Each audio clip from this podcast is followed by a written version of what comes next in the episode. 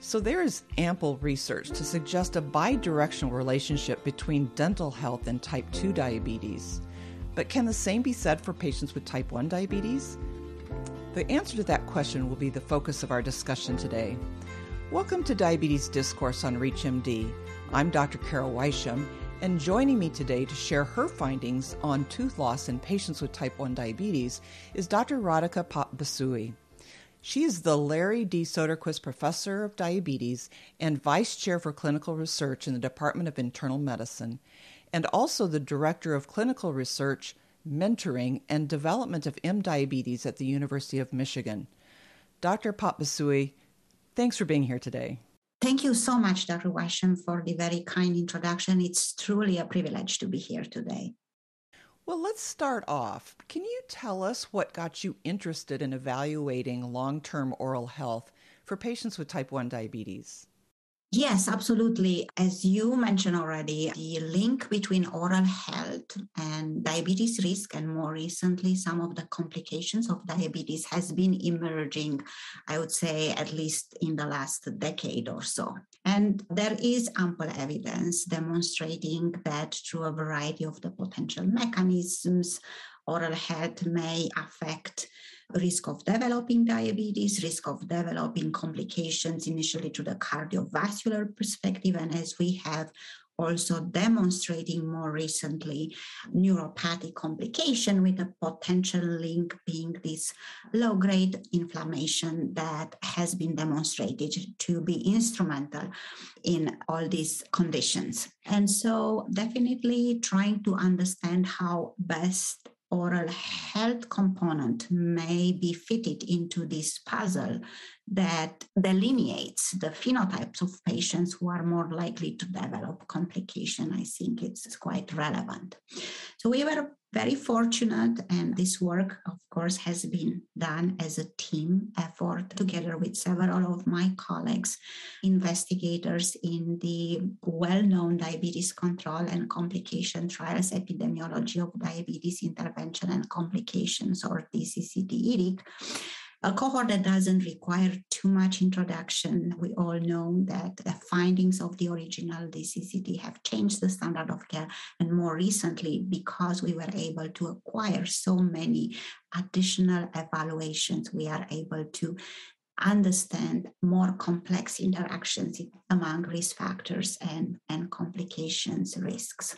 So that was one of the reasons that we were fortunate to have several dental health related outcomes, granted not necessarily the best, however, we had captured over the years uh, some dental outcomes. And as you very well know, this cohort had been continuously phenotyped for the entire spectrum of, of complications and risk factors now for almost 40 years. So that's, that's the link.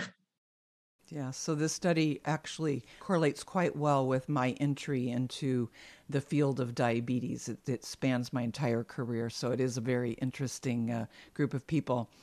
Well, thank you. For those of you just tuning in, you're listening to Diabetes Discourse on ReachMD. I'm Dr. Carol Wysham, and today I'm speaking with Dr. Rodica Pop-Busui about her research on the relationship between type 1 diabetes and oral health. So now that you've reviewed the methodology, uh, let's take a look at the results. Dr. Pop-Busui, can you share with us your key findings? Yeah, absolutely. So, what we have found is that definitely oral complications, including tooth loss and periodontitis, have been actually uh, quite prevalent um, even in, in this cohort of patients with type 1 diabetes. We have also demonstrated that there is a clear link between the uh, degree of glucose control over time and the risk of developing uh, oral complications, as well as several other uh, risk factors, particularly some of the lipid parameters. Um, that also have been associated with uh, more severe dental complications.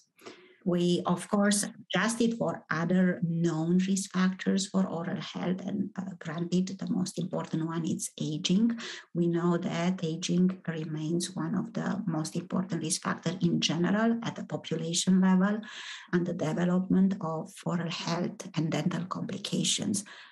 But that contributions of glucose control in type 1 diabetes translated also, and some of the lipid parameters translated in uh, an independently higher risk for oral complication. Oh, that's very interesting.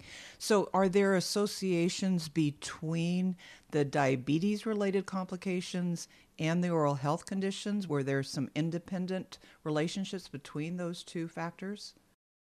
Right. And that is something that we have also reported in, in other cohorts. I think the, the information is still ongoing to look specifically more in depth on some of the compilation, but we do have some associations, particularly with neuropathy in this type 1 cohort.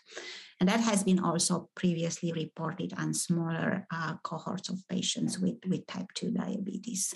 I think this is really important because it gives us the potential for something that has a definite ability to address, and that is the oral health and the potential for uh, long term complications. So it's an important question. So, given this data and what you know about type 2 diabetes, can you give us some strategies in your practice and what we can perhaps do to help improve the oral care for our patients with type 1 diabetes and type 2 for that matter? So I think that as diabetes care providers, because obviously diabetes it's so prevalent, we, we are reaching now 37 million in this country only.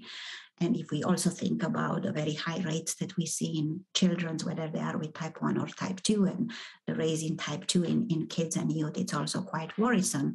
I think that implementing in our care a component in which oral health should be much more actively pursued and not only through educational but also through active uh, steps that would prompt more direct collaborations with our dental uh, or dentistry colleagues would be one way to try to mitigate risks as it seems clearly from all this data that we and others have unveiled that the link between oral health and overall diabetes care management and risk for complications seems to close a vicious cycle. So, breaking these cycles on any end uh, definitely will be beneficial for our patients. Am I stretching your comments too far by saying that we should be spending as much time making sure our patients see their dental health professionals as we do getting to get their annual eye exams done? Well, perhaps not. I think that also it's quite easy when we examine our patients to have a quick look through their oral health because sometimes things can be quite obvious that can prompt additional step for direct referrals but definitely i think that we could make sure that we join efforts to promote as part of the standard of care of diabetes that oral health plays a central role so that's a great note to end on as we come to the end of today's program. I'd like to thank my guest, Dr. Rodica Pop-Busui, for sharing her perspective on oral health in patients with type 1 diabetes. Dr. Pop-Busui, thank you for joining me today.